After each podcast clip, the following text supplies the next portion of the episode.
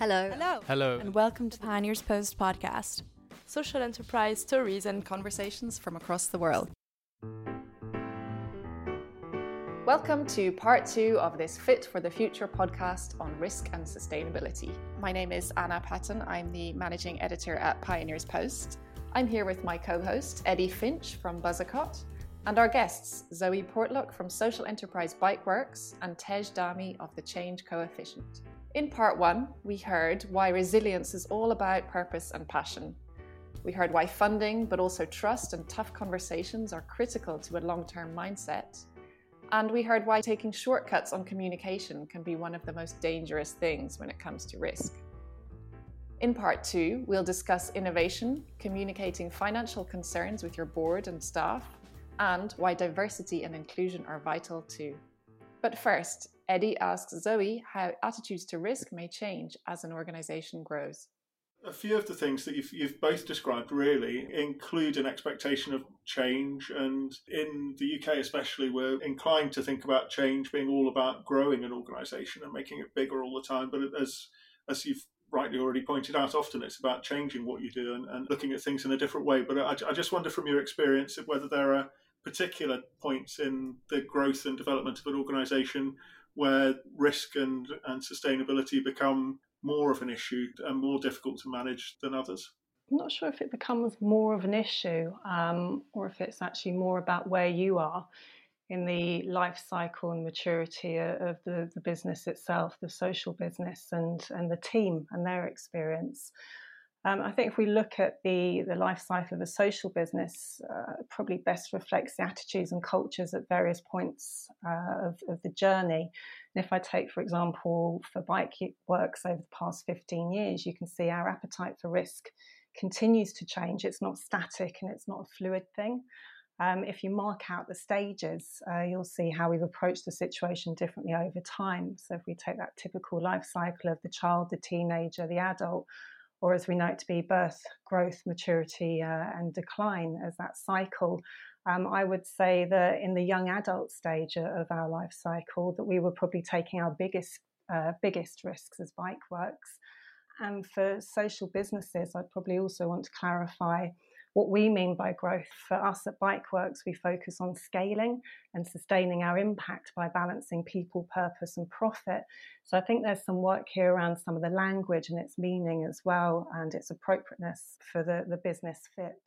Having the right operating structure and the people in place will probably mean that you need to bring in expertise to support at various points of your life cycle, and having that expertise there is really important. We just don't spend enough time developing our social leaders to equip them with the tools or indeed the human resources they'll need at these different stages. And I think this within itself is a risk. When we grew our shops as part of our business model many years ago at Bike Works, there is a difference to running the corner shop to suddenly having a small chain dotted across London. That's a whole new world, and we certainly were not equipped for it at that time. And we ultimately paid the price for that. And I think that plays into something you mentioned earlier as well about if social business is really going to take over large parts of the economy, as it were, it needs to maybe go through some more growth stages where a sort of more corporate, in the least obnoxious sense of corporate style, becomes more appropriate. Founder syndrome is a real thing in social enterprises, and organisations need to develop to survive on their own. With, as you say, you put the right people in place, and structures and systems become more important. If I can add as well, Eddie, risk is defined in relation to what you're able to lose. And I think that's an incredibly important thing to understand, because I think that is not driven by the stage of enterprise you're in. It's driven by, things like the reserves you have, but also oftentimes in the early stages, what you as an individual have to lose by pursuing this endeavour. Yeah. And I think that's incredibly important, because we are as a sector not as inclusive as we could be, because we don't recognise the different risks and the different positions people are in to be able to enter this sector. Is there something practical we could be doing to make the sector more inclusive? Yeah, I think there's a lot of good work around outreach and showing more people that social entrepreneurship is a path for them. And it really is about outreach, because inclusivity is not, I don't think inclusivity can be achieved by sitting there saying we're inclusive. I think it has to be the party that has the power going out and doing the outreach and demonstrating that they're inclusive, because there is a real barrier as to why certain groups are not engaging, and that's not going to be overcome by someone just saying, you know, actually come and talk to us, we're inclusive. So I think outreach is super important, and support. So there's lots of great organisations like Hatch Enterprises that are providing that kind of support. I think it's also just around better coordination in the sector. So, you know, so everyone knows what the opportunities are, and that it's not just the same sort of enterprises kind of always competing, but that there's more of an even playing field. Yeah, I suppose there's also a point about the risk of not including a really diverse mix of people as social entrepreneurs. Absolutely. And ultimately, you know, this session is about financial risk, but as a social enterprise, your biggest risk is mission drift. Mm. And that is so easily done. And I think you need different voices in the room to prevent that happening. I mean, we need far more representation from people with lived experience across our social enterprises and at a governance level to really make sure that you know, the biggest risk of all, which is are we delivering impact, is mitigated. Yeah, no, I think it's an excellent point to make, is that for social enterprises, if we're all about addressing, you know, social issues as we see them, the idea of the social entrepreneur, and as we've moved forward, we now use the term around lived experience, but communities and individuals who are wanting to identify and solve social issues, they hold the solutions. And I think within the sector, I would hate to see people parachute into communities or situations, bringing with them an approach or an idea of what works, when ultimately they're not the person walking in those shoes and experiencing that life. I think the point that Tej has focused on around governance and creating opportunities to ensure that we have an inclusive and a much more diverse approach to opening up the governance teams of organisations so that they're not closed shops, that they're not, you know, from a risk point of view, you don't want a team that does groupthink. That would be the worst situation ever. So even if we're not thinking about it from an ethical point of view, you know, we look at it even from a risk point of view, ultimately there needs to be change, and there needs to be investment in growing, particularly that next generation of social entrepreneurs, the next generation of those young people who are inspired by what's happening in this world called social enterprise, who are creating their social businesses, but ultimately need to be mentored, need to have the experiences around them and support to actually thrive as they go forward with their ventures, knowing that it's also okay when things don't go right, and, you know, knowing that ultimately part of life is learning as you go. So there's huge opportunities within the sector that we do need to address. I think that's a really important point you've raised a couple of times now, so around the investment in people. And I think having the resources available for people to build their experience in the way you just described sounds like one of the most important steps we could take in making sure that reaches, you know, broader, diverse communities, not just the people who are already in the loop and sign up for the established programmes. Yeah, absolutely, Eddie. But I think, Eddie, to do that, we need to have more honest conversations about what social investment and funding of this sector looks like, because we don't have risk capital, because you can't invest in 12 ventures and have 10 fail and have 2 deliver supernormal profits and that be okay, because that's not the sector we're in. So I get quite frustrated that we still do not have these open and honest conversations about the very, very real challenges about financing risk in the sector, and you know, just an acknowledgement that you're not going to finance it by getting returns, just profit returns. It's just not going to happen. So we need to think far more creatively, but that's a conversation that I rarely hear. And the other thing as well is what we often do in the sector is we use the wrong capital because we haven't got a better alternative.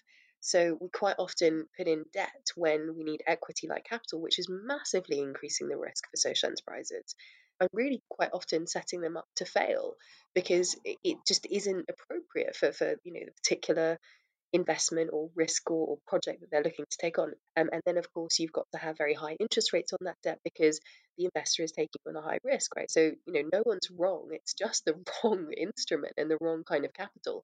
But until we can have very honest conversations about how do we bear this risk?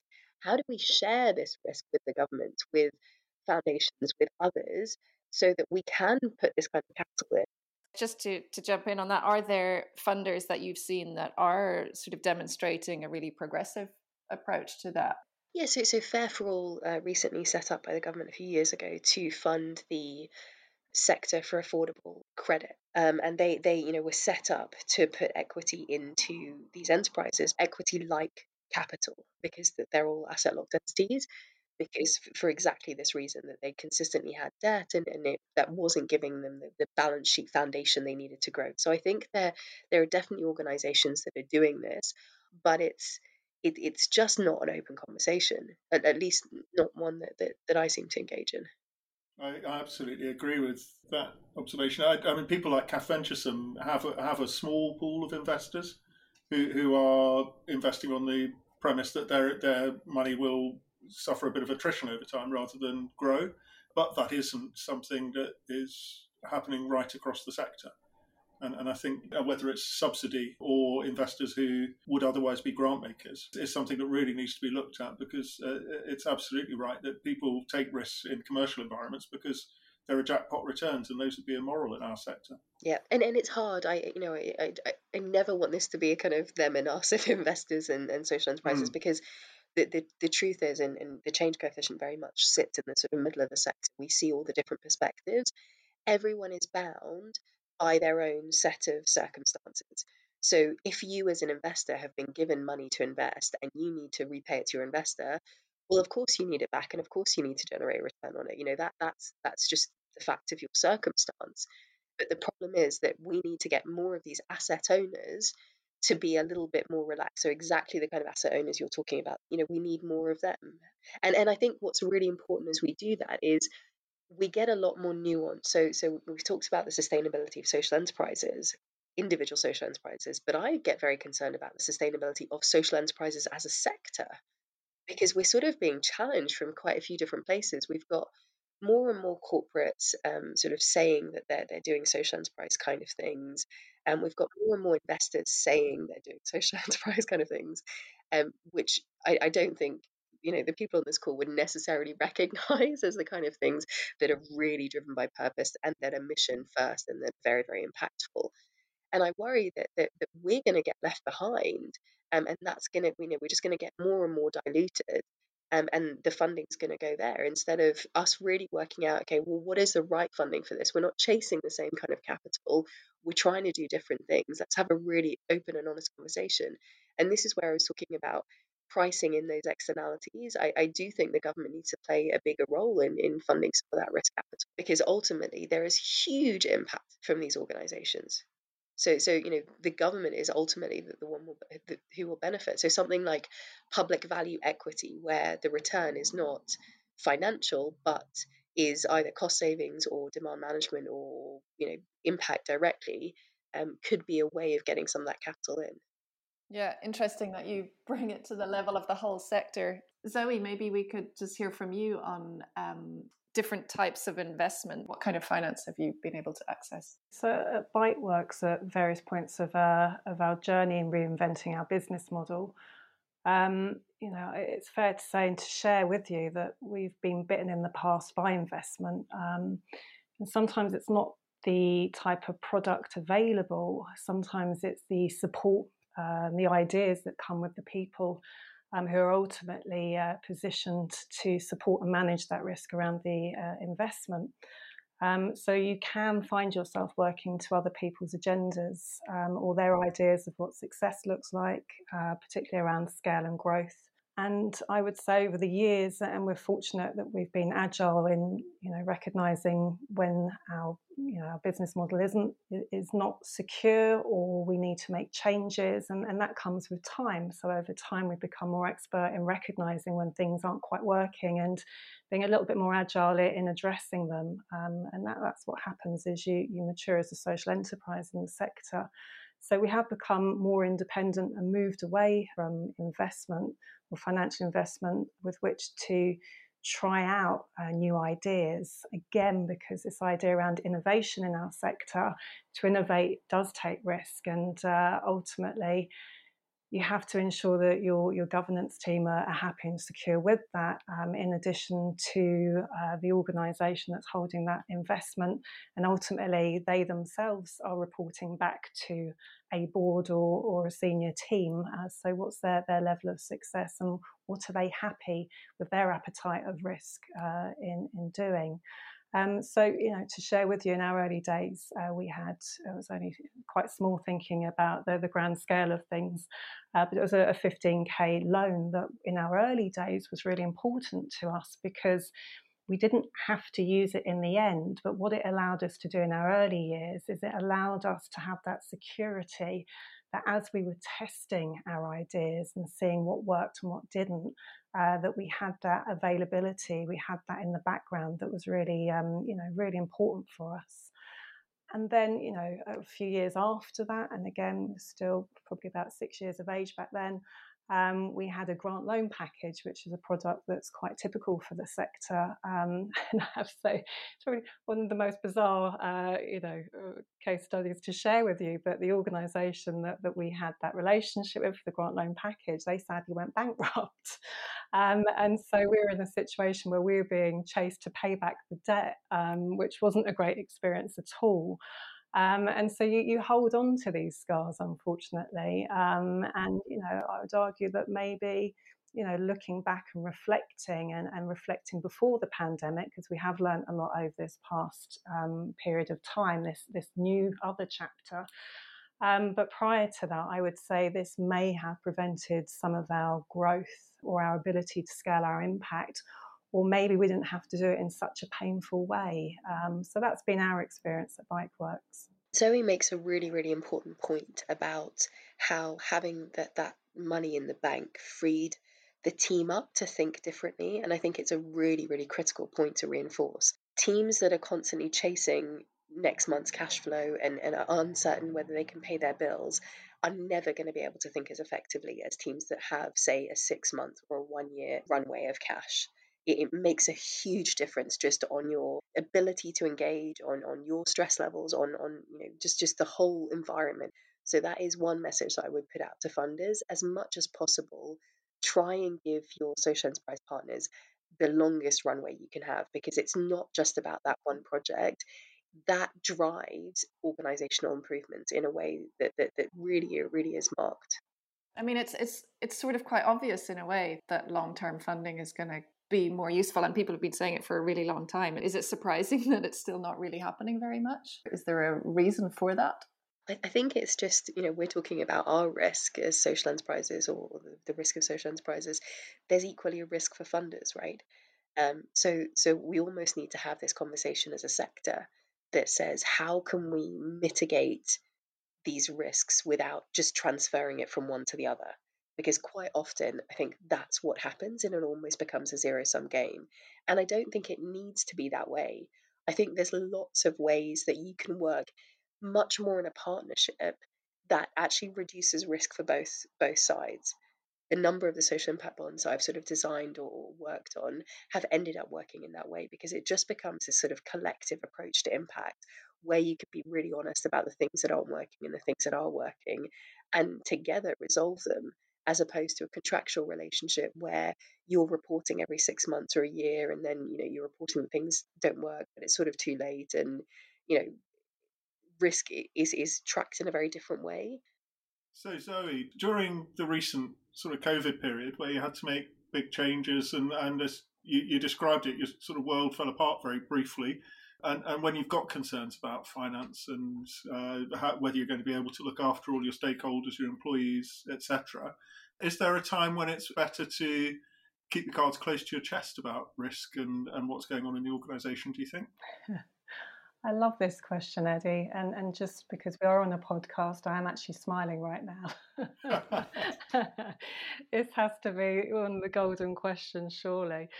I think if we go back to resilience, that you grow and develop by working through problems as part of the path of growing your experience. I think at Bike Works, we're really fortunate to have learned so many lessons, probably the hard way in our younger years as a social enterprise. You know, those memories where you flinch a little bit and you think, ugh, I never would ever do it that way again. But ultimately, you're not going to do it that way again. So that's important to recognise. But I think because of these experiences, you learn that when the going gets tough or you think it's about to, that actually you move away from your human tendency to retreat and stick your head in the sand, because we are all human beings. And actually, when the going gets tough, you have to communicate. And I think that, you know, you don't have to have all of the answers. So when you're leading a sustainable organisation, you have to think about what the characteristics are that you need, particularly when you're concerned about risk. And risk, sadly, for our sector still very much focuses on financial positions and with an array of stakeholders, as you've described, you know, our board partners and our employees. And also our beneficiaries, our community, that ultimately if we have a mission and a purpose, that we're also there to serve ultimately. So you have to remember your purpose throughout all of that time that you're communicating as well. Because as we've touched on previously, quite often you will just have individuals that drift away from the mission. And that, again, is just part of people's human tendencies and dependent on what's happening for them. And that could be members of your governance team, it could be members of your senior team or in any members of your staff. So always remembering your purpose throughout. And ultimately, we're not commercial businesses. We're not here focusing on maximising profit for shareholders or individual owners. We're here using business solutions to ultimately change the little bit of the world that is important to us and makes better lives for people. And so you have to have an approach that's collaborative and ultimately do that together. And look what happened during the pandemic when we all shared a purpose during a period of the unknown, operating during one of the riskiest periods known to us. We collaborated, but ultimately we communicated, and we did that through that shared purpose. The past year and a half has obviously made us all suddenly much more aware of major risks and the fact that it's really difficult to predict what's coming ahead. Do you think that that has changed the way social entrepreneurs manage risk, and are they kind of dealing with it in a better way? Are they approaching it differently?